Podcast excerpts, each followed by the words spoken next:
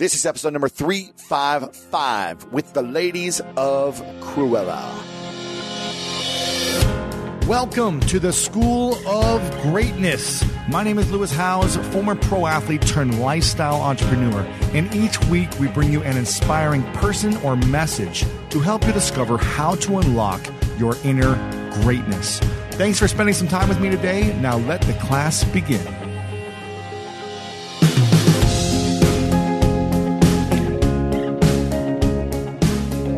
Up, everyone? I am so jazzed up for this one. I'll tell you why. We've got two sisters on. They came in live in the Greatness Studios.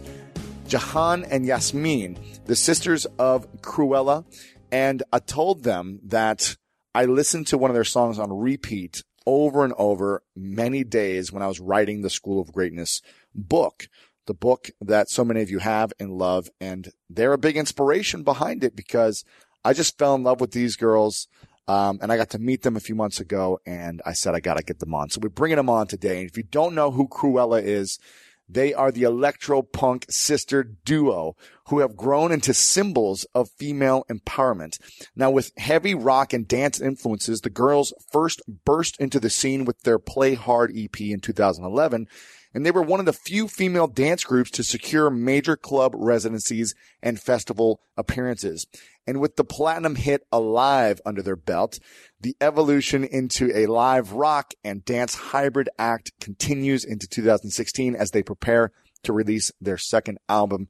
These girls are incredible. I was just blown away by everything that they're about, everything that they said that you're about to hear right now. And some of the main things we covered were why people don't see the arts as a legitimate career and how they overcame that stigma growing up. Also, they recently went through a breakup in their in their band and in their group and they talk about how they emotionally handled the breakup of it and what they dealt with going through in their careers through this process. They then talk about the careers that Jahan and Yasmin wanted to pursue before they started their music career, their top fears as their success grows, how to find peace of mind when there's so much going on, so much attention, so much travel, so much music making, and everything's happening at once, and so much more. They said at the end that this is one of their favorite interviews they've ever done. And I love that because I feel like we really went a lot of great places. So I hope you guys enjoy this one. I am super excited to bring them on and share with you their wealth of wisdom and knowledge and their incredible joy. They're incredible human beings. So I hope you guys make sure to follow them, connect with them. Uh, go download Alive right now. This is the song again that I played over and over when I was writing the School of Greatness book. So go download that. I love the acoustic version, which I just played on YouTube over and over. And uh, it's, it's mesmerizing. So go check them out follow them, subscribe to them, go see them live, and make sure to check out the full show notes at lewishowes.com slash 355. Check out the full video interview there as well. And share this with your friends. Tweet it out. lewishowes.com slash 355. Share the video, the show notes, the audio, and get ready to connect with the one, the only Krewella. Welcome everyone back to School of Greatness podcast. Very excited about our guest. We have Krewella in the house. Thanks for coming in, ladies. Thanks Thank for you for having, having us, us. I'm super excited. Uh, you know, about a year ago, I actually came out with this book about seven months ago. And for the year prior to that, I was working on it like consistently every day, grinding away, probably like how you would with a, an album in the studio. And there was one song that I would put on YouTube, and Tiff knows about this. It was on YouTube constantly during this time. And can you guys guess what the song was? And it was a video. Is it one of ours? It's one of yours. Oh, this is exciting. can you guess? It was something that had to keep you motivated. You're saying, or like, It was a song that I just really loved. Ah, and it was in the background as you were. I would put it on Typing away? repeat for days. If you're gonna say alive, I'm like, how did you work with that on repeat? Because it's so high energy. It's alive. It's the acoustic version. Oh, the acoustic Oh. version. the acoustic live version, I feel like it's like one of my favorite songs to, for some reason, just stay motivated, and inspired, and in the zone. I'm honored. I mean, I You had, love the like, original. One ear on the song, and then you were typing, I, and like I listen to like house music while I'm like typing. I just get in the zone somehow when I'm like working uh, or working out. I just can just focus. And but your song like put me in a trance. It just always made me inspired. so you. you. were behind me writing my book and, and having that come to life. So That I feels appreciate incredible. Thank you. all the energy and the work you put in with uh, your music. It's making an impact. So, um, and when I when I met you guys, I was like, I have to get these girls on because I met you. guys at Adam uh, in Q's event Mm-hmm. a few months back, and I was like, all right, we got to make this happen. So I'm glad we, we know made it too many of the same people. And a lot of it the was same bound people. to happen. I'm glad we made it happen. And I saw Gary Vee had you on like a week ago. I was like, dang it, he had you on first. We live in the good. same city. Exactly. Yeah, Yeah. yeah. So, um, so thanks for writing that song and making that happen You're welcome. for me and for the world. Thank you for writing the book now. Yeah, Yeah, exactly. seriously, I'll get yes. you a copy. Amazing. What a, how did that song, was that kind of like the big hit for you guys? Was that like the breakthrough song that like put you guys on the map or was it another song before then? It was definitely the mainstream song that put Right, us right. on the map. There were a couple others before that that were the underground viral yeah, yeah. things, but that one really put us on the mainstream That's cool. outside of the EDM bubble map. Right, right, right. Yes. Cool. And was that like a top 10 in the, on the radio or what was that like? I think it was top 10 radio. Um, wow. I only know this because we were following religiously on the charts. This was the first time it had ever day. happened to us, and I think it made it to like 32 on the Billboard charts, and it was really a really exciting time for us. Amazing. And you guys were like 19, 20 then or what? I was 20 when the song came out. Wow. So I was 22. Was I? Yes, 20 when the song came out, and then it started charting maybe when I was 21 and you were I 23. stopped keeping track of age at 21. Yeah. like everything It after blurs that. together. And both of you didn't go to college, right? I did. For, You did for- I was close to graduating University Really? of Illinois at Chicago. Really? Mm-hmm. Senior Dropped year, you for dropped, Krewella. Senior year, you dropped out? I don't really know what year it would be Right, right. because I took time off. Like I went to community college first, took some time off, went to university. Um, so I don't really know How many technically what credits away be. from graduating were you? Do you know? I don't know that either, but I do plan on going back someday. Really? Like Same. maybe in a couple decades. You didn't go at all, huh? No, I did not go at all to college, but I really love school. I loved Hmm. everything about school. I mean, I loved Krewella more, which is why this happened, but Yeah. I will definitely want to go back to school someday. Wow. Okay. And who was uh, the most influential person in your guys' lives growing up? Was it the same person for each of you or different? Uh, it's like someone we know personally. Yeah, who was the most influential person in your life growing up? Um, I would. I was actually catching up with my girlfriend. I was telling you about Sylvia. Um, she's a high school girlfriend, so I've known her for ten years. Um, I was talking to her last night, and when I was talking to her, I was like, "You are a huge reason I am the way I am. Like Really? my just everything from my behavior to um, just the way I look at life. Because at that age, when we met at 16, you're so malleable Mm-hmm. and you're so easily influenced by people you meet and you kind of pick up on certain character Sure. traits. And I really think that she influenced me and I, I'm, I'm the way I am because of her. What is it about her that you love the most? I was really shy before I met her and watching her interact, and I couldn't talk to boys before I met her. so watching her interact and what, seeing her confidence with people, Sure. um, kind of, it was a model for me to see how I can just, you know, stand up for myself and speak my mind Mm. and like communicate with guys. It's because we were raised in a really sheltered household. So I was always like, it felt like kind of, I was Men are off limits. Yeah. Really? It's not like that in Couldn't have anymore. boyfriends, No. couldn't date No. guys in high school. So I didn't really know how to talk to guys without getting really giddy or shy or, Interesting. You know, I, I didn't know how to talk. I wanted to talk to girls, but I was so, I didn't have the confidence either. And when I was 16, was it 16 when you started Yeah. talking to guys? It was about 16 when I started like finally going out there and talking to girls. And I remember I gave myself a challenge in a summer from 16 to 17 where I said, I'm sick and tired of feeling like rejected all the time and not having the confidence to go up and say hi to girls. So one summer, I um, every single day I made a commitment to myself that I was going to go up to any girl that gave me butterflies. I had to go up and say hi. Oh, It was like a game I played. Yeah. Yeah. it was like a game. I That's was like, great. every day I have to go up and ask her for a number and just say hi and ask for a number. And at the end of the summer, I felt like I could talk to anyone. You know, it was kind of the first No matter the rejection. Yeah. Or Yeah, I was just like, anything. whatever. People are going to reject me, and it's just like, who cares? That's you know? I got over that fear. Yeah. And it, it changed my life, you know? practice. It's all Yeah. practice and putting yourself out there. I mean, that's crazy. And so, what about you? Who was the most influential in your life? I do have to say, I'm super close with our mom now, but growing up, our dad was my everything. Really? I Why? I was so much like him. I was the baby of the family, and I'm the baby. Yes. um, I don't know. He would just include me in everything he did, and I feel like I learned so much about him from work ethic to just the mental state you are Mm. in when you're trying to focus on things. And I respect him so much. He's he's definitely my hero. What's the biggest lesson about the mental side of things that he taught you? Well, watching him grow from Um, I think our parents got divorced when he was 50, I would say. How old were you guys? Um, 16. Okay. And At the same age for me when my parents divorced. yeah. Yeah. Um, it was a really hard time for both of our parents, but watching both of their transformations from going from that horrible mess to, to growing out of it and becoming a better person because of. Both it. of them or your dad? Yes. They, they've both grown so much since and they're both amazing now. And That's great. just watching that is, you can control your mental state so much if you really put your mind to it. And our father really put his mind to it. right. Yeah. Very cool. And Mm-hmm. was your dad more influential for you growing up or your mom, you think? Um, I think I was just in my own world growing up. I was really, yeah, I think I was so caught up in just stupid teenage. I shouldn't say stupid because it's something we all experience, right. but caught up in feeling accepted and trying to fit in.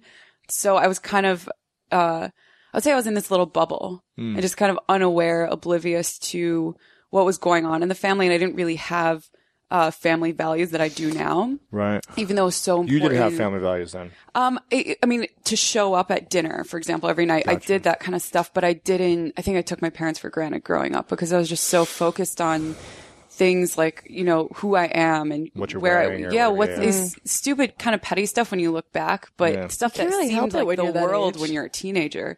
Like what your identity, what your purpose is in life, stuff I still think about too. Right.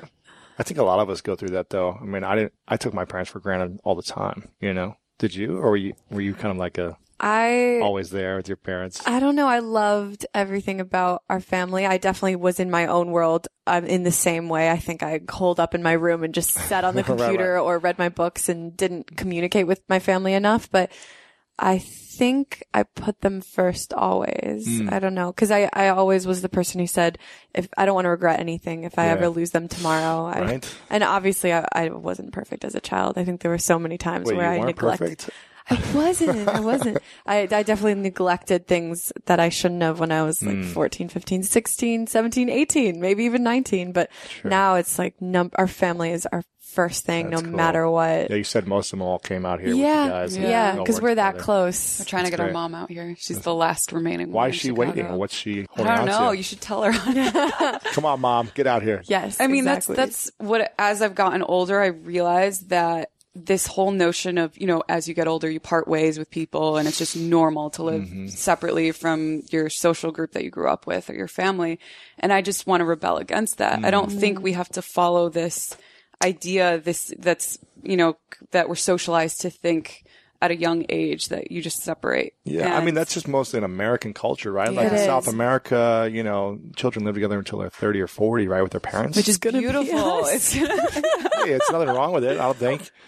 Um, but we've just been so conditioned, you know. That yeah, way. exactly. So what we're trying to do is just get everyone out I here like because that. I think it makes your life so rich having family dinners every weekend. You know, And- yeah. One of the things I want to do is is bring everyone out here as well, and just have like a compound where I have like different homes on one plot. I love that. different guest houses. So is your like- whole family so- in Ohio still? Uh, some are in Ohio, some are in North Carolina. Oh, yeah, that's and my mom's in Illinois. So, but I would like to have my own space, but but to have them be able to like walk across the lawn and mm-hmm. like That's so cool. you know hang out or whatever I want to. So that would is be the life. it would be the really life, would yeah. be. So it's kind of like one of the reasons I'm driven to build my own empire to be able to create that. So That's beautiful. In the Yeah. end, we do everything for our families. I mean, I think, I can't remember who I read, like someone tweeted this amazing thing the other day, and I'm so sorry I can't remember who, so I can't give credit, but they said, you're never really done working until your parents are done working. Mm.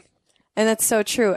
If, if I were to, to stop hustling now, both of us, I would always think, I didn't set my parents up. Right. I didn't give them the world. That's, I feel like that's one of the main reasons I am motivated. they gave us the world. Exactly. You know, they brought us into this world, and we have an incredible opportunity to experience life. And I feel like it's our Yes. responsibility to give back as well. Yes. Yeah. Agreed. When did you guys start uh, singing and being into music? We're, we grew up in a really musical household. Um, our parents didn't play instruments, but they're always playing music in the living room, like on long road trips, whether it was moving from Texas, which is where we were born, to Northbrook, and which is the suburb of Chicago. What suburb grew is that? What, it's is that north, of the city, 20 Northwest? minutes north. Mm, It's almost like a straight shot Oh, straight north. Yeah. I, I lived in Arlington Heights for a oh, summer. we know where that Oh, is. wow. Is Yeah. Close to where you guys are? Yeah. Why were you there? I was studying. I was doing like an internship my senior year in college. Oh, nice. For what? Like a sports in, In uh, Arlington a sports Heights. marketing Oh, place. that's Yeah, yeah. crazy. That's such a small My buddy world. lives in Arlington Heights, and I stay with him. And We yeah. know exactly where that is. Yeah, Yep. right next to Schaumburg. Uh huh. Yeah. Yep. But we were like, go to the Taste of the Fourth of July. The Taste was amazing. Oh, like Taste On Randall? Of Yeah. Chicago? Taste of Taste of July, Chi- uh, Taste Taste of Chicago. Yeah, yeah. Yeah. And then we'd go to Wrigley games or the games at Wrigley Yep. Field and The watch festivals the are amazing in Chicago. It's Oh, awesome. yeah. It was, Great it was one of the best summers. It's a very community based city. It city. was great. Yeah. Yeah. Take the train in, and it was just like, Uh-huh. yeah, it was a lot of fun. Um, so what did I ask you guys? So, oh. We went off on We a went to- tangent. went from food to music, Yes. which happens often. Right? Um, So so you yeah, we grew up in a household Yes. that was just, you know, there was always music playing. And because we're half Pakistani, our dad was born Yeah. in Pakistan, our mom is American, European.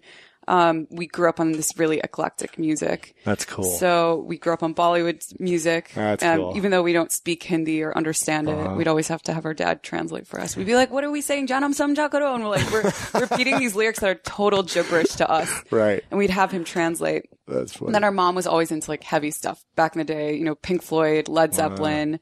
Um, and then because of our generation, we grew up on the in- internet. Uh-huh. So we always had like, we were there from the birth of blogs and it, and also like LimeWire in these music sharing. Oh yeah. oh my God. I spent Probably hours shouldn't on admit that. that.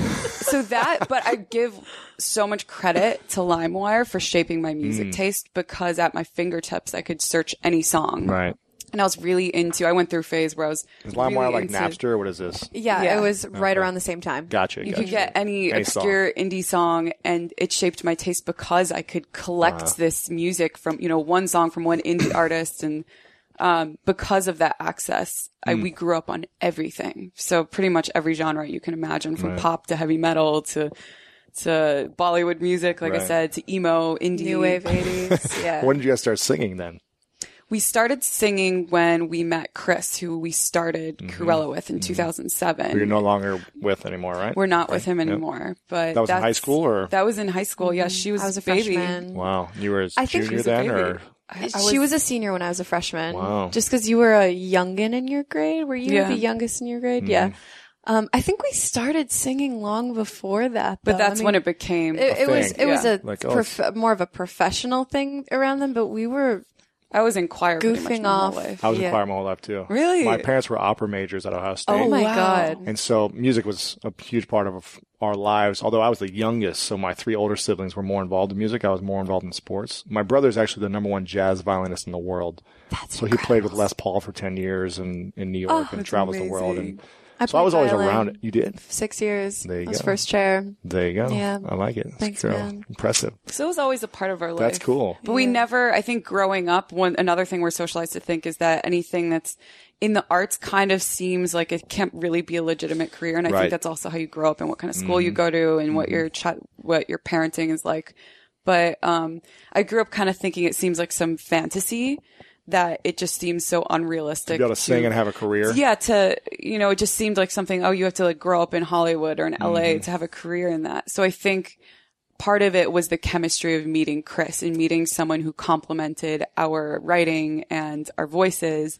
That was a huge part of Who could actually help seeing package this it as, and, yeah, yeah, make your seeing vision this as a life. product. Yeah. Interesting. So you guys were doing, were producing songs when you were in high school then? Mm-hmm. You're producing like underground songs at the time or? Yeah, we made so many songs from the year 2007 to 2011 that never came out. Oh, really? Yes. So it's kind of like practice reps. That's what I call that. yeah, that. we put them up on MySpace at one point point right. to be taken down almost immediately because they Sure. were not so great. But 2011 is, 11 is when we first really released music. That was our debut, even though we had been a band for years before that. Were you playing in Chicago, like underground scene for a while or were you we had our like first house parties or? No more like one person at a bar. and- Oh yeah, it, it was really bad in the beginning. I think what's the Manor was our first. I've been to Manor. in Chicago. The club with like three Oh different my levels or whatever. I saw Ferry Corsten there. Really? Oh, wow. in 2004 or 2003 That's and it blew my mind i was like just jamming for hours like in a trance with this guy it was unbelievable That's great. Cool. i saw paul Oakenfold there one time ferry corsten yeah Oh yeah. i used to be so into that stuff We were at the. I think we were playing at the top level where Yeah. everyone kind of doesn't go like, or what They're come kind and go of you they're kind of in and out. It's like Yeah, the yeah, in and out Yeah, kind yeah. of room. And I remember In and out room. so nervous. What year was this? This was 2011. I think it was about a, Okay. um, a month or maybe even two weeks after we first released music. It was one of our first DJ shows. It was our It first our, DJ one of our first times So you're DJing. playing, And- you're DJing, and you're singing. no, we were not just the time. DJing then. Gotcha. You weren't singing. Not yet. Gotcha. Yasmin and I had just learned how to DJ because we uh, we first were songwriters, Uh-huh. and then when we started releasing music, we didn't think it would hit. We didn't think it would click. We were kind of just like experimenting. So when we saw that we actually were garnering this audience, this small audience, we were like, "Shit, how do we perform this? It's electronic Uh-huh. music." Um, and then we realized that we, and that's what kind of prompted us to learn how to DJ. Wow. It lit a fire under our ass to be like, "Hey, we have to learn how to And you can perform kind of make Let's- money with DJ, DJing, right? You're Of like, maybe we can do shows and But do it- something with this. It also Yeah. made more sense. We couldn't just get up there and sing for 5 Uh-huh. people. It's so much easier to get up there and DJ for 5 people because it's just more inclusive. Nobody's like, I don't want, care about this chick singing at me right now. Right. I just want to dance. So it's def- it was a, a foot in the door also. Interesting. Yeah. So how long were you guys doing that for? We were just DJing until when was Australia? That was November 2012. 12. I I try and think. Like I keep said, the it's timeline straight, but yeah. Um, so for about a year, we were strictly G- DJing, and then we incorporated the live vocals, and then Mm. just about a year and a half ago, we incorporated a band. So it's been an evolution of the show for years So now. it's a band. You're singing, DJing, and there's a and band. we have a Yeah. guitarist and drummer, and I'm sure Snap. that will evolve in time as well. I mean, this is the first step of the band. I'm excited to watch it now live. Yes. This is going to be amazing. Wow. Okay. Um, so what happened to you when the Alive kind of took off and other songs kind of took off and you started getting popularity? What happened after that? When you were kind of like we were this just touring underground. nonstop. really? Non-stop. Yeah. Was it like everyone wanted you on the tours or what? What happened? I think we played over 200 shows one year. It's it like which Warped is Tour is this two- like which tours? Oh, oh I wish. Yeah, that would We be had cool. our own headlining true. tour Oh, in great. 2013, and that was amazing. One of the best tour experiences we've ever had. And Your then, tour. It was your own tour. Yes, and that was mm-hmm. Wow. North America. Immediately after that, we went to Europe, Asia, South America. South America, and then we came back to America and did another entire North American tour. Hmm. Within eight months of each other, we did two headlining huge North American tours. And so we were touring almost every day of our lives. It felt like, yeah. And then when we really came get a back to LA for like a three day, five day break, we were in the studio. because we were trying to make You the were in next this album. building. Yeah. Was- We we were in this building. That's funny. Yeah. wow. Okay. So it didn't really like when you talk about Alive, I don't think it really hit us because you were already touring. we you were started touring and we were so caught up in what's next Mm-hmm. and how to maintain touring and maintain our sanity on the road. Mm-hmm. So I think it didn't, we didn't really get a moment to be like, Hey, like, congratulations guys and to, you know, the other two members and say like, Hey, we did it, what we worked on for Mm-hmm. so long. And I think that's kind of our mentality. Like Yasmin and I are always like when we before we released the EP, Yasmin and I were like, let's plan an EP release party. We've never done that before with our, you know, the people we've worked with and our friends, and just put together some really cool creative Yeah. party. Invite some fran- fa- uh, fans too. And we never did it when it when the EP was dropped. We were like, we'll do it for the album. So that's kind of our mentality where we never really like celebrate in that sense where we feel like the work is done. Really? There's yeah, because we're always on to what's next. Yeah. That's kind of sad if you think about it. But we have other ways of celebrating Yes. where I'm it's sure you like, celebrate every night when you're touring. You're like partying. yeah, it and, Yeah. feels like that. It really Like this does. is amazing. You're like hugging, you know, whatever. So Yeah. interesting. That's not to say we don't appreciate it because I, I wake up and I'm grateful every single day mm-hmm. because I, as cliche as it sounds, I feel like I'm living a dream. Like at 16 years old, living, like I could have, I never thought that living in California, working on music and that being my career could have been in front of tens of thousands of fans, Yeah. right? How many people show up usually at a on a tour? Depends what kind of tour it is. The Get Wet tour that we did in 2013 and the following tour happened a couple, that happened a couple of years, wow, months later was in front of like three, one to 3,000 mm-hmm. people a night. But this September, the Sweatbox tour is going to be a smaller scale, kind of back to our roots is what we're trying to Yeah. do. We're, we're touring mostly in like punk rock venues and stuff. That's cool. If you've ever heard of Churchill's in Miami, it's like a classic punk rock venue Okay. and we're rocking those venues and it's going to be three to 500 people. Mm. And then after that, we're going to go back to a bigger tour, but we just wanted to get back into our own headlining tour really targeting those main core, we call them our core crew. Sure. The people who were there from day one. They're our ride or dies. They, Right. they'll do anything for us. We'll do anything for them. Those are the people we want in those rooms. And then we'll move on from there. That's cool. What Yeah. wa- was the dream always to be singers or to be musicians or It was, I mean, a dream, uh, yes, but as kids growing up? Did you guys talk about that a lot? Were you like, this would be amazing, or did it just kind of started unfolding? I think it unfolded. I don't think mm-hmm. Yasmin and I talked about this as kids at all, as in like, let's make this our career. This is our vision. This is our plan. Yeah. Yeah, I think we're kind of, as a kid, like I was always floating to kind of going from like just discovering myself, mm-hmm. going from thinking I was going to be a graphic designer to, you know, even when I started college, like, you know, going into, you know, I was studying theory, like mass media theory, like completely opposite of what we're doing now because it's very like theoretical and less creative. But, um, and then Yasmin, you even wanted to go into engineering when you were a kid. Really? yeah, I wanted to go into industrial engineering. Why? I love how things work. I, I still do. Yeah. And, and I don't know how that was my thing and now this is my thing, but I feel like both are still, both are me, but just different phases in life. Sure. Yeah. I feel like that's part of growing up though. Yeah, of course. And I know few people who like I ate like I one of my other good friends, Alex, she's um she does horse training and she's a painter. Those are two things she did since five years old. Since I've known her and there's so few people like that who have really stuck to something and focused their entire life. Like twenty years later she's doing that. Yeah, I feel like I'm always reinventing myself or doing something new, or I feel like I need to learn a new skill constantly too. To I feel like, I might excited, be like you know? that too. It's like, I'm so get a little excited. bored if I'm like, yeah. if I've mastered something, it's like, all right, I want to master something else. Yeah. You know? I just bought a camera two days ago. I'm What so kind of excited. camera? It's a Canon Power Shot. what do we, what do we have? Do we have one of those or no? We do. Have one of those? Okay. I, I just want to start learning how to take photos. Yeah. It was always, I, we were all in art classes, like our sister as well in high school and all that stuff. And I always looked at photography like this foreign thing that I didn't understand. I love painting and Mm. drawing, but photography was like, I don't know. I don't get it. And now over the years, we have this friend Rory who's starting to teach me how to take photos. I've watched his photos change and develop and all these other photographers we know. And I'm like, Dang it, I could have is been doing amazing. that. Yeah. I want to learn how to do that. That's So cool. That's my newest thing. So you guys both have a lot of tattoos. How many tattoos do you guys each have? They kind of all blend together, so can it all count as one? They all See, like, yeah, like this, I have one on my back which attaches to, like, let's see, which one is this? I don't even know what I'm That's pointing a- to. Is this a date. six eight ten? Yep. Yes, six eight ten came first, then the rose came around. That was the first one.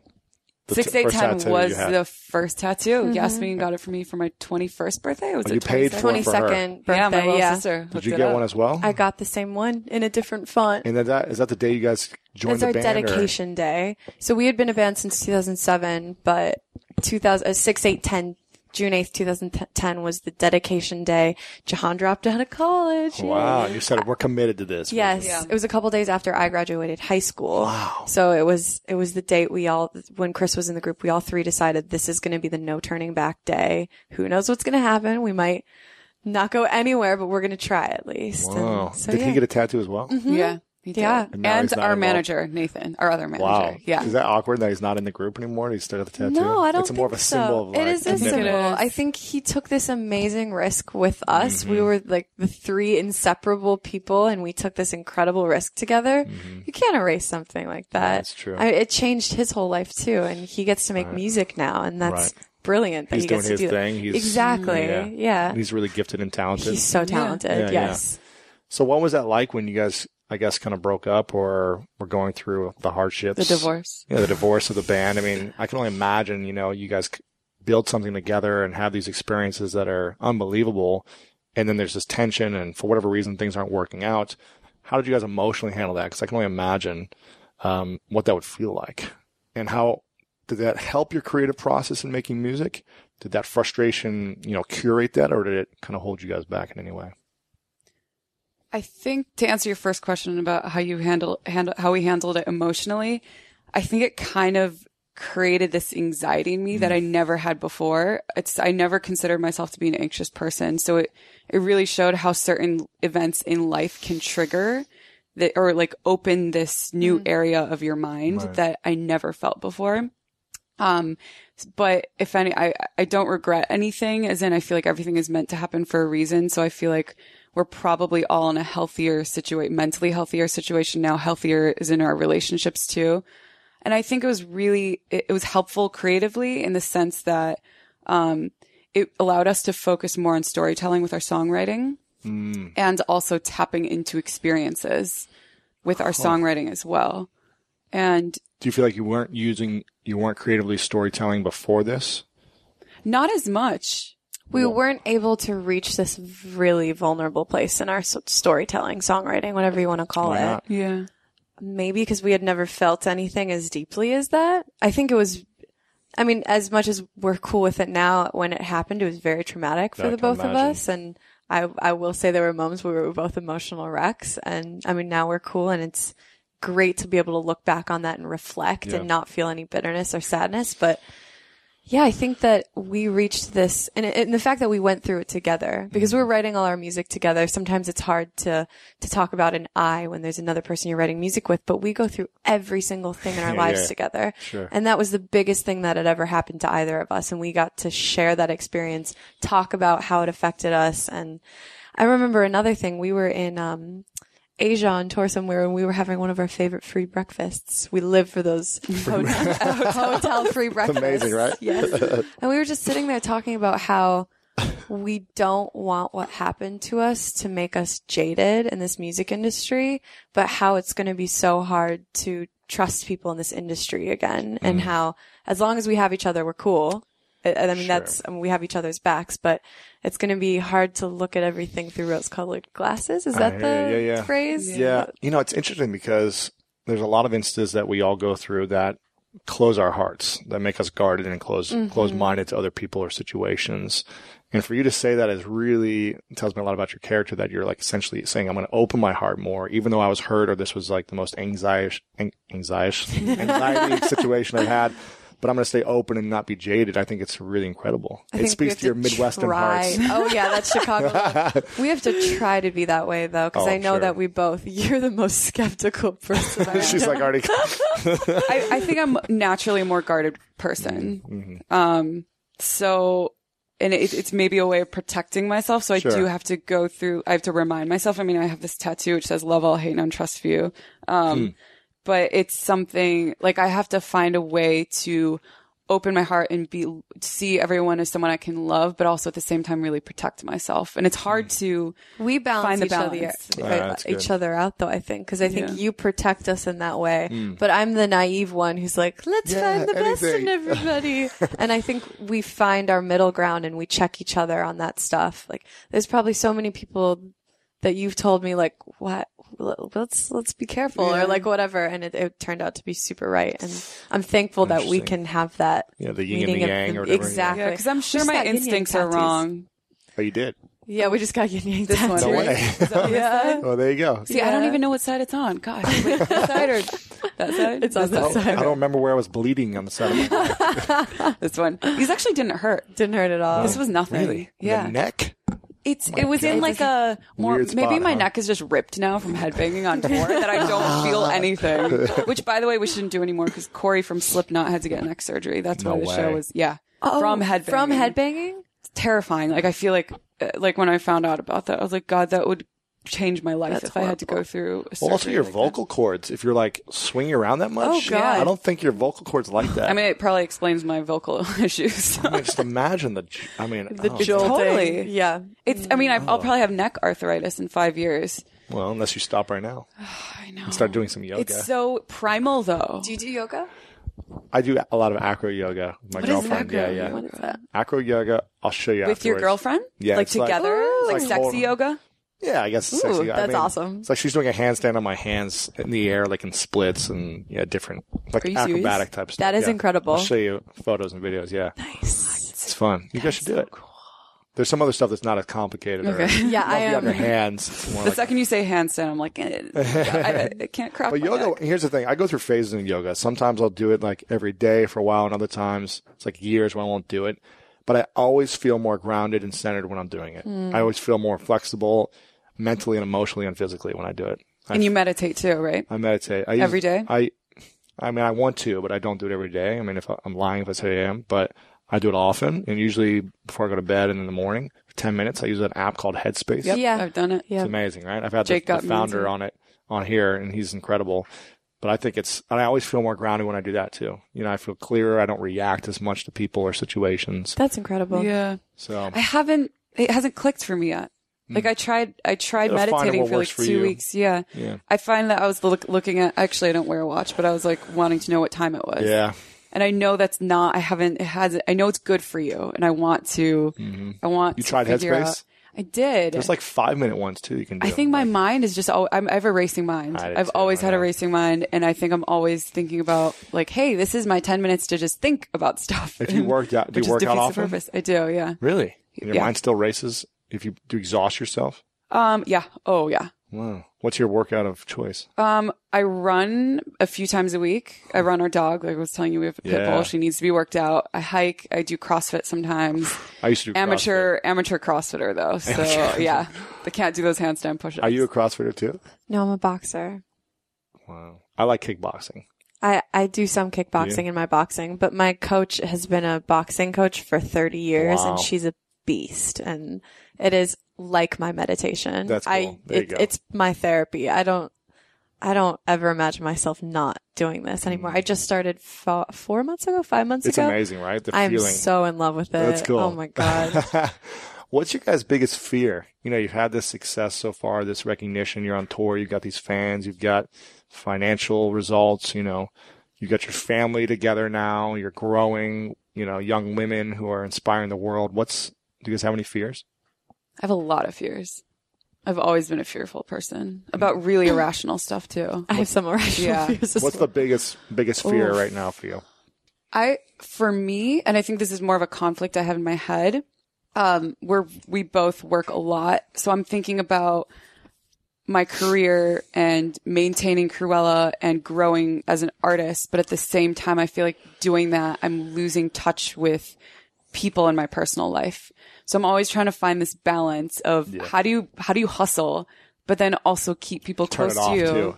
Yeah. It's hard because hard it's to like find part that of your. balance. It's it's who you are, right? And then also your relationship with yourself as well. Yeah, totally. Mm. I have this fear of losing touch with myself and not giving back to myself, whether it's just time alone or collecting my energy. I have a fear of losing touch with people, whether or or people thinking that I'm too busy for them.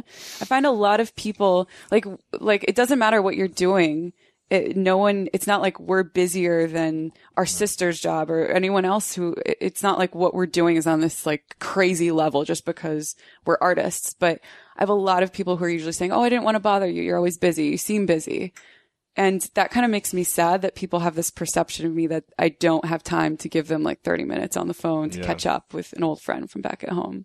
Yeah. So I think it's that fear of people thinking I've changed in that way. And because I still Because feel like the, same. or- Yeah, I still feel like the same girl. I mean, obviously we've evolved as people, but, um, I, s- I really still feel like, Hmm. you know, I am the same Jahan I was in high school. right, right. And what about you, Yasmine? Greatest fear? Yeah. Um, because it's relevant in my life right now. I went through a breakup recently. It, it's okay. I actually feel very at peace good. right now, but I think a fear of mine with my loved ones in general is looking back on something and knowing I didn't give 100% of myself You don't in the like you in a did? relationship. You don't feel like you did in that relationship? Maybe not. I'm not sure. I still need to reflect more. Okay. Ours are very similar then. That's interesting. Yeah, and I, I never want to look at look back on something in general, someone, something, and think I could have given so much more love there. Even mm-hmm. with our parents, with my sister, with my best friends, you know, I, I never want to not be able to go back. Cause I mean, in certain relationships, you can't go back and change things. And I don't want to, I don't want to regret that. Do you feel like you guys can achieve the dreams you want in your musical careers um, and reach the pinnacle of whatever it looks like and give all the energy to that, but also have energy for everything else you're talking about? There's no answer to that. You, you never know. Like, is it possible to have a balanced life where you're like, oh, I'm only going to spend a couple hours on Krewella today, and then I'm going to spend a couple hours with the family, then myself? I mean, or is it go through phases for you guys? Do you think it's? Phases. I think phases for sure. So on tour, you're not going to be able to talk to people for 30 minutes here and there. You're going to be mm-hmm. focused on the tour and mm-hmm. giving your best and then recharging probably, you know, in the morning or something, right? Some weeks we're so busy that we don't get to even see our family. And then other weeks, like yesterday, we had a cancela- cancellation of something. And so we had a whole day free. I just went and, and walked in nature with one of my best friends. It's great. And, and it's like, there is time for all these things. Yeah. Sometimes it'll come because of a cancellation or because you made the time or whatever mm. it is, but I think it's possible. If you stay grounded and balanced, which is a, a something you need to do. work at, Yeah. but it's possible. Yeah. What do you think is missing for both of you guys? Something that's missing in your life right now. Peace of mind. What would it take for you to get that? Um, I'm still figuring out it out every day, whether it's, um, what I was talking about before is finding that balance because I don't have the answers. No one has the answers of what's right. You know, if the balance is right or if hustling and hmm. knowing that people that love you will still be there for you if you cancel on hmm. them. Um, so I think it's that, but these are all, you know, I'm making shit a bigger deal in my head than it needs to hmm. be. Like I don't, we create our own problems. Yeah. So I think the fact that I'm spending so much energy thinking about that and like, oh, what am I going to do with my life? How am I going to keep my family knowing that I'm there for them and keeping my friends knowing that too? Um, while hustling with Krewella, the fact that I'm just putting so much energy and even thinking that and rather just doing, I think that's what, um, gives me those like racing thoughts I was telling you about before. What do you think it would take for you to have peace of mind? Like what would have to occur in your life to be like, oh, now I have peace of mind? probably what we were talking about before meditation Really? and practicing yeah just practicing different things that help me relax because i've i'm always like i've always been the type of person who's like i need to do something do something like Can't hey just I, I relax. yeah. yeah even if doing something even meaning like reading a book i'm like hey i can't just like on a weekend on this something. it is and i need to like program myself to think that way Listening to a guided meditation is like listening to a long song. Hmm. Like Headspace is a guided meditation. Yeah. That's why I do it because I can't just sit in silence personally. I need someone to guide me through the process. so Otherwise, I'm like, yeah what's the next thing I want to write? What's the, you know? same that's what i would do But when I'm listening to someone and I, it's more of like, I think of it like a sport. I'm like, okay, I'm going to go do this right now. I'm turning on my, my app and I'm going to listen and like allow my body to relax. And then I just go through the guided visualization. And for me, it's like I allow myself to relax, but also visualize my dreams at the same time. And I feel like it's extremely empowering. i need So, to get into that i'm fully aware that i Well, yeah, probably need 10 to minutes a day. yeah turn on the app and lay down. No other distractions. No dog, no sister, nothing. You got to be in a room. because then you're gonna be focused on the dog. Mm-hmm. You're gonna be thinking of an excuse to do something else. Yeah. Like I just lay in my bed and by myself and do it. So something to think about. I feel like repro- I'm always thinking about how to kind of reprogram my brain to think differently too. And I feel like a lot of this, just like with working out, it's muscle memory. Yeah, of course. So your thoughts are the same way. It's if you give energy to certain thoughts, it becomes, you almost become addicted to certain Mm-hmm. Yeah. negative thoughts and thought patterns. Um, but you know, even, I'll even use the lawsuit as an example. Uh, it felt like the end of the world the morning we found out and like my heart sunk and just this feeling of heaviness all day, kind of like during a breakup. That's like what you feel like. Um, what really helped me put things into perspective. And actually, our, this is another way our dad has kind of taught to, taught us to think, but he says, you're not Obama. Like no one's dying. The world isn't ending. like you're not going to war. And when I think about how, how minor something like this is in the grand scheme, you know, in the big picture, it, we really just make, we exaggerate issues in our life. Mm. And when I think about really, I'll, sometimes I know it's morbid, but I think about like how a death didn't occur. No one I love died in that situation Yeah. and um and how that would completely turn my life around and how this is just a little bump Yeah. what we were going through at Small the time. stuff. yeah so i compared to feel death, yeah. exactly so i think it's perspective i have to like self-check in that way Right. Okay. So I totally agree. Oh my god, yeah. no Like- one died just say that. Yeah. that's true. Yeah. So peace of mind for Jahan. What about you? What's I missing? Think, I think after yesterday, when I spent the whole day in nature, I was thinking about it a lot. I think I'm missing nature in my life. And it might not be the only thing I'm missing. I'm Sure. probably missing many things in my life. But I think what you're saying is so relevant to how I felt yesterday because I felt like this tiny speck in this beautiful, I was at mm-hmm. Malibu Creek and I just cliff dove into this oh, beautiful wow. creek and then just was just, you know, basking in this gorgeous day and it felt like nothing else mattered. I felt the most present I had in weeks.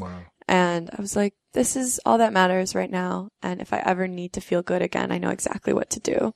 That's cool. Nature So- doesn't lie. It does. does oh, that's not lie. yeah. That's a beautiful quote. Tweet quote. that. Tweet that. I. I don't know if I made that up. It, I'm sure it exists. does a lot. God probably said it.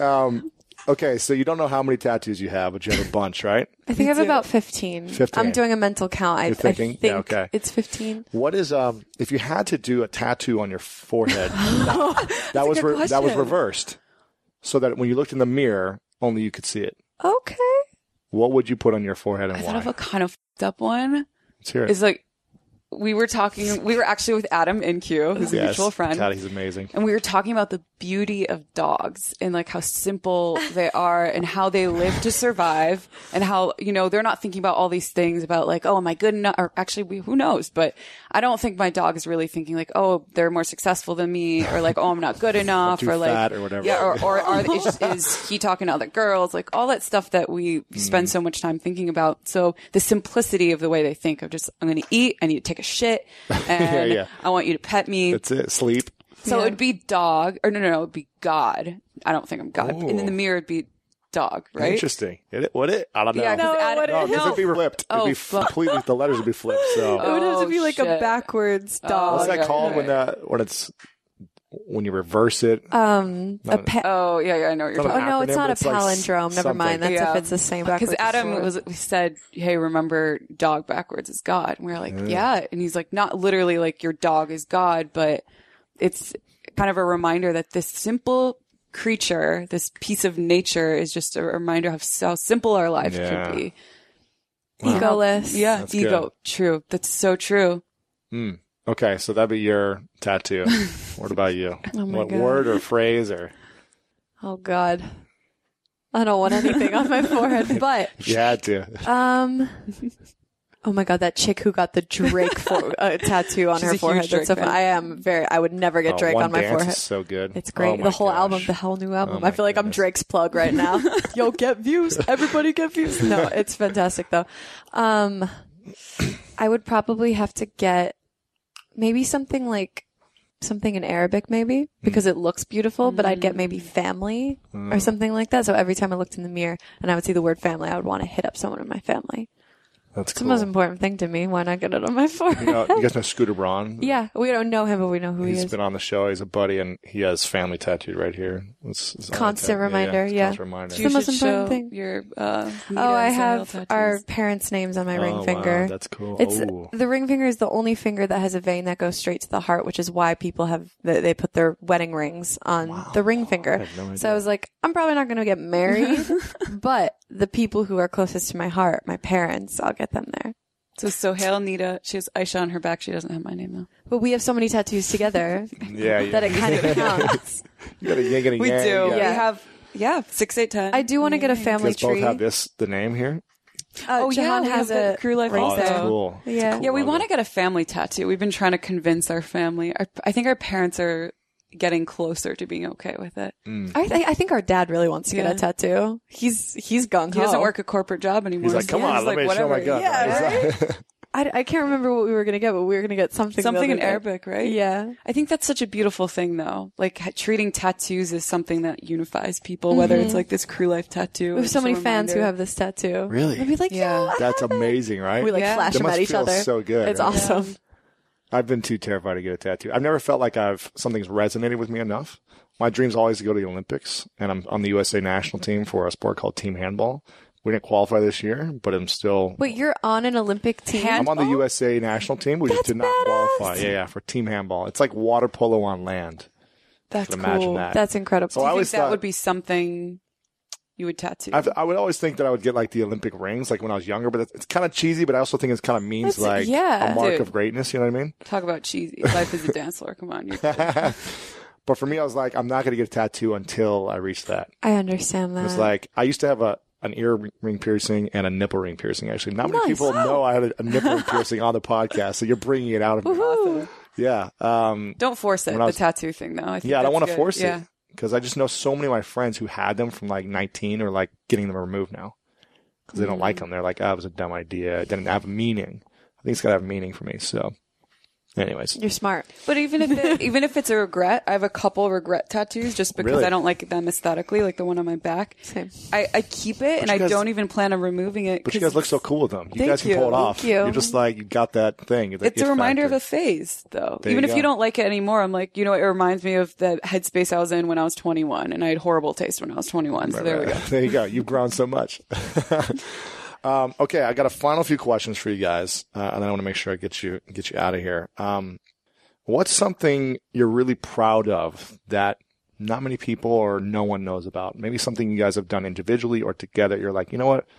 We're just so proud we did this one thing, and we didn't promote about it. We didn't, you know, share it on social media, but it meant a lot to you guys.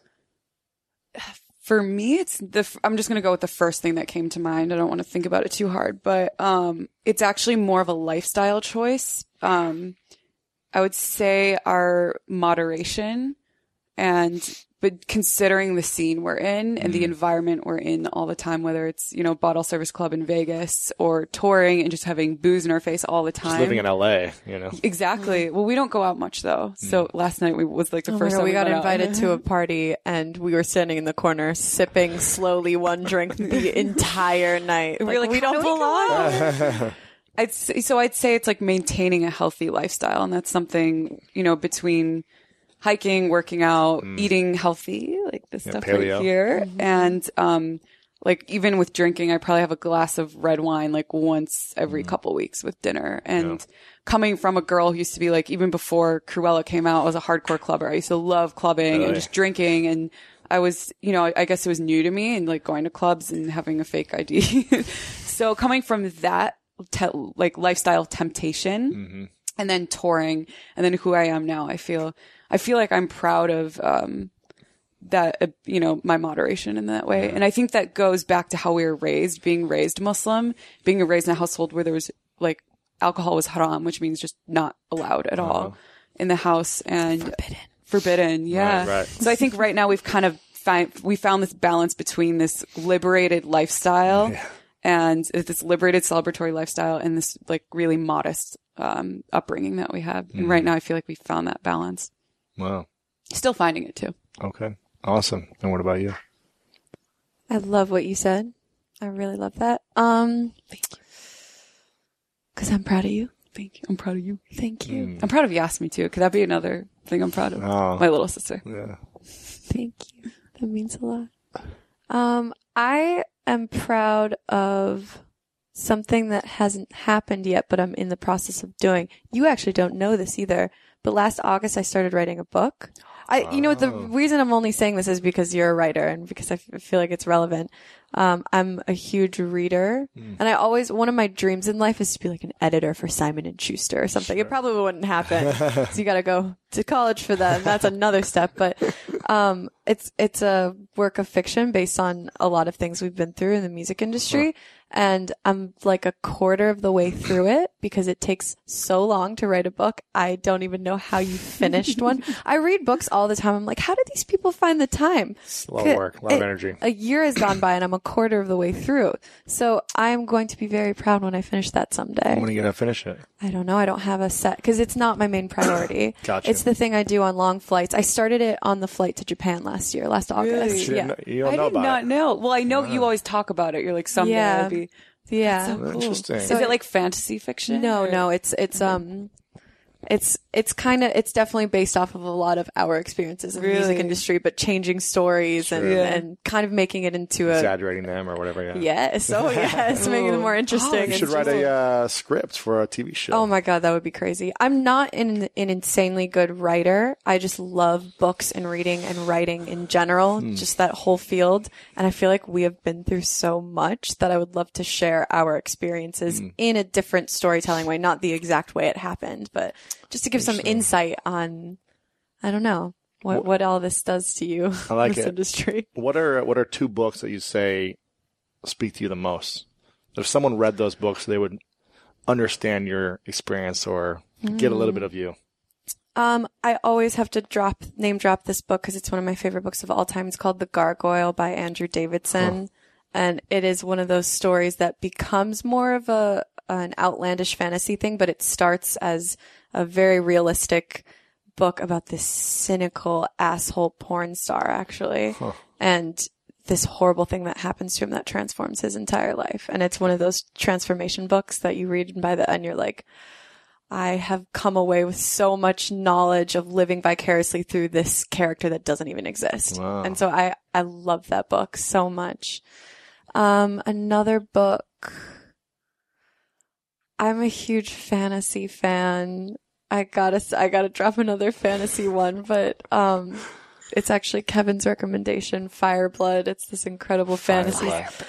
It is an incredible fantasy series, not cheesy whatsoever, insane ca- character development. And there's so many characters in that book that I'm one of those people, like I said earlier, I don't want to come out of bad situations jaded. Mm-hmm. And that book has a lot of characters that maintain their humanity That's cool. from start to finish and you get to watch their journey. So I like stories like that. I feel like the author of Fireblood wears a trench coat. Um, perhaps. And Like he has like a big skull ring. Yes. I'm just I'm imagining what his The name website looks like. I sound like the biggest dork right now, but I love fantasy. cool. Like Game of Thrones is my life. Wow. And it's like it's like Jon Snow in Game of Thrones. Do you watch that? I've only watched the first two episodes. I couldn't get into it. Oh it. damn. He's just one of those kids. We're characters. the ten I was percent like, of people. Everyone else is talking. Facebook. I'm more of a uh, House of Cards guy. I've never seen it. I used to It's watch that. amazing. It's amazing, but I might have to get into it because too many people have told me it's great. I love it. Yeah. Okay. So th- I've never even heard of those books. So thanks for those recommendations. What about you? Two book, one or two books? That I read nonfiction. I for some reason I can't, get read into fiction. fiction. I cannot read fiction the same. I appreciate it and I totally respect people that have the ability, the creativity and the imagination to come up with stories. Um, I usually like, I think because of my little experience at, at University of Illinois at Chicago, I loved what I read and what I learned. Mm-hmm. And I like reading things that are, that make me feel like a student in a way. I think it's, I don't know why I like being in that place where it's something I could learn about that helps me shape my opinions and my worldview. Um, I like Ryan Holiday. I'm not, I don't know if you're familiar. I familiar just with him. interviewed him. He's He amazing. just On came this on show? the Reading podcast before this was Ryan Holiday. He was here last That's week. That's awesome. His book is up here. Ego is the enemy. We Yeah, I just started He was the last that. person sitting in those chairs. Yes, I, I really like. it right there? I've actually never books right there. seen. that's my which favorite one? book. I don't my god, He's one of my favorite authors. Have you read anything else by him? He's Um, incredible. There's an there's ego is the enemy right there on the left. I just started reading it. Yeah, it's a good one. I like the way he thinks, He's brilliant. and he's very. I like how um he made it a point to make um every chapter kind of about stories of other people rather than himself. That's what I did with my and I book like too. with your book too. Yeah, oh, that's yeah. cool. Yeah. Ryan helped me write my book. No That's way. awesome. Okay, that's awesome. Yeah. I like how he's critical. I think as I've always very- been kind of a critical person and I like being critical with myself Mm-hmm. and I like books that, um, are like self-check, oh, self-help. There's nothing wrong with a self-help book, but, Oh, great. Uh-huh. but kind of that remind me to like self-check myself also and to make me think like, oh shit, I do that too. And that might be like a roadblock for me or something Right. preventing me from, um, pursuing something. And, Yeah. um, so I just like the way he thinks. Um, he's very real and just He is very real. straightforward. Yeah. And, um, unapologetic too. Yeah. And Yeah. not afraid to say th- certain things. Mm-hmm. Yeah, he's great.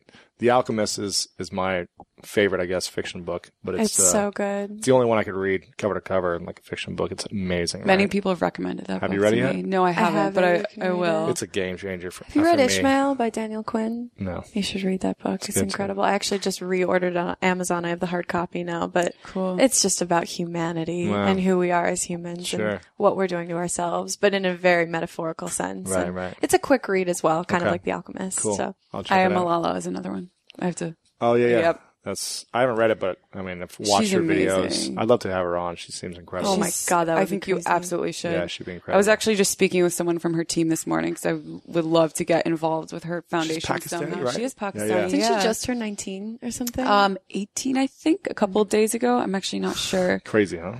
It is crazy. She's so grounded and Yeah, because when I was 18, I was I was actually when I was talking to someone from her team out team, I was like, when I was 18, I was taking selfies for my MySpace, like the stuff that was Right. important to me when I was 18. And look at Malala, who, you know, is fighting for you know rights of people and trying to get women, young girls, um, education and having more young women in powerful positions. It's like the stuff Yeah. that she's working on right now. I I wish I could. She's so ahead of her time. Yeah. Oh my gosh. She's so mature for her age.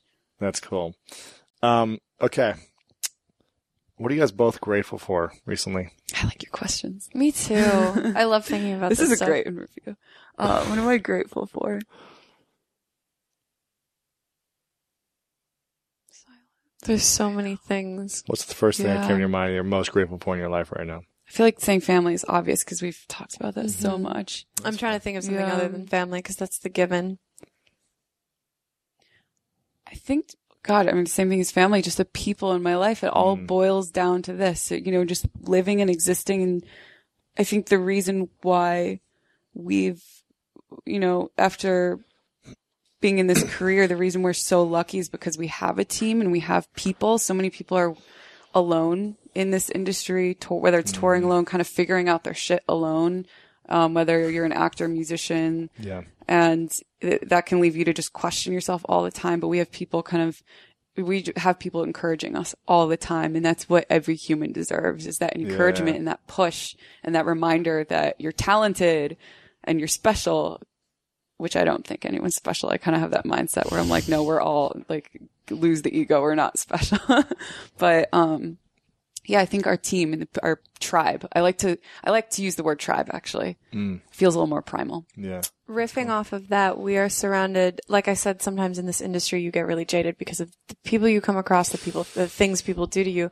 But our team is full of those just genuinely really good people Yeah. that would never do anything bad to anyone. And I love knowing that we're surrounded by people like that. That's nice. that I have full confidence that they're just good humans hmm. and that I'm so grateful for. And then even riffing off that, just the success we've had to be able to put food in our fridge, Yeah. Yeah. food in our dog's bowl. hmm And I don't know, be able to live the way we do. To do what you love, probably, Yeah. and make you know make money doing what you love. Yeah. That's Yeah. the ultimate. There's nothing better than that. Oh my gosh. I'm definitely fun. grateful for that. When you say food, it's just the most important things that every single human needs on this planet. Yeah. And that's, you know, shelter, food, or good food, good quality food, Yes. because uh, one issue in America is that the cheap food is the shitty food. Yeah.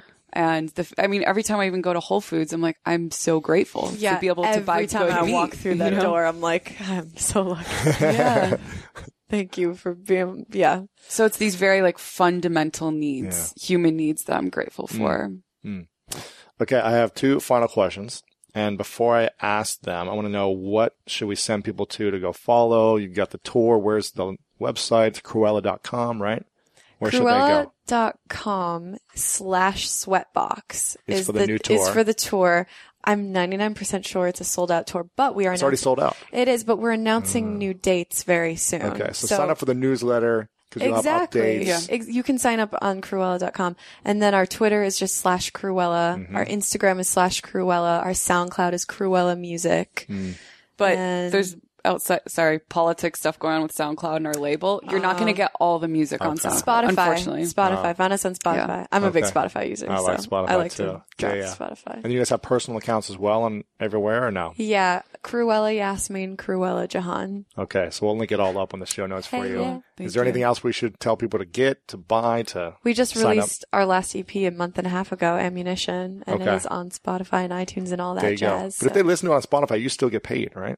Doesn't that work like that? I, think we get a penny. something. I, something very minuscule. I probably made you a lot of money on YouTube Hey, because I just watched on repeat. yeah, thank you mean you made Columbia money? You got a piece, it's right? cool. You made like four bucks from me. Honestly, the the outreach is all that really matters Yeah. when it comes Yeah, to those things. We just want as many people to hear Of our music course. as possible. So Yeah, yeah, yeah. Well, we'll we'll share the spread the message. Thank you. Um, okay, this is a question I ask everyone at the end. I ask these two final questions, and you both get to answer this. It's called the three truths. It's called the three truths. So at the end of the day, many many years from now, um, it's the last day for both of you. You're both there. You've got all your family and friends. Everyone you care about is there. Uh, but everything you've ever created is erased from time. The music, the books you want to write, everything is gone. And you have your family that says, okay, well, here's a pen and paper for both of you. And we want you to write down the three things you know to be true about everything you've experienced in your life. That would essentially be like the message you'd give to us since we don't have any of your work anymore. So what would be your three truths, the three things you know to be true about your experience that you'd pass on? We'll start with the youngest. I think the first thing would have to be in my dad's voice in my head, be a good person. He tells us that all the time. Um, I love this quote and I think I'll use it as a, as a truth. Um, the meaning of life is to have a life of meaning. I love that quote. What is my last one? Oh, I love that one. And I guess the last one, I think about this a lot because in our industry, it's so money focused and success driven and everyone's hustling. If you don't have people you love more than anything to share your success with, it is worth nothing. Those are solid. Okay. I so like yeah, those. Those, Those are my great. three. Okay. Uh-huh. I like what you said about a life full of meaning. Mm-hmm. Um, I'd say love is the answer. That's something we've heard before. Um, be real with yourself and don't lie to yourself because I think it's so easy to kind of create in this, live in this world of illusion where, um, you don't want to face the truth about how you feel about yourself, how you feel about others, how you feel about what you're doing. That's something I try to remind myself every day. And then that success isn't based on what you've achieved financially or what kind of, uh, or, or not based on fame either. What I've come to realize, like, what success really means to me is sometimes what you said, that your ability to, you know, go into nature and to, you know, have a family dinner. To me, that's success. And our dad actually always says, um, I love this quote. Yes, it's our grandfather's quote, actually. Actually, I don't know if it's really his quote. It might be someone else's that was passed down.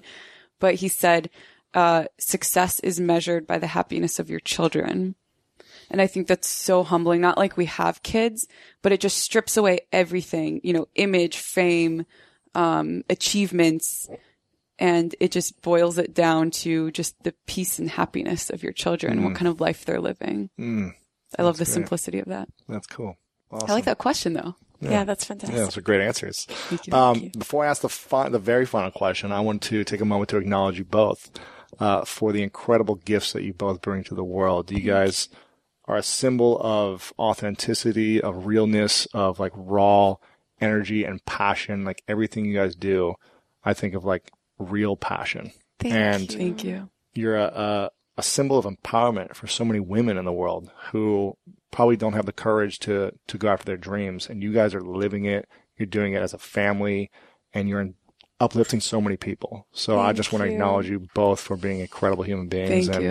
and also for coming on here. It Of means a lot to me. course, we're yeah, yeah. so honored. Thank you. This you. is probably one of my favorite interviews. I Same. say. That's I good. think We got are real a great deep. model Oh, for yeah. that too. Cool. Just really getting to know someone and just Mm-hmm. genuinely being interested in what they're saying. Yeah. And back to family too, because it was such a theme in everything we talked about.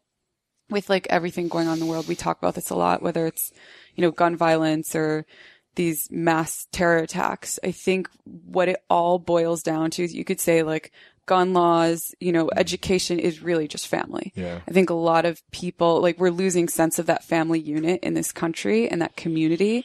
And I think that's so important for your sense of self and knowing that you have people that are relying on you and people you can rely on. And that's what keeps you in check. And I think that's an issue in this country. Mm-hmm. And I don't know, there's so many factors. It could be like social media addiction or fame Right. obsession or whatever it is. But I think that family unit is the most important thing.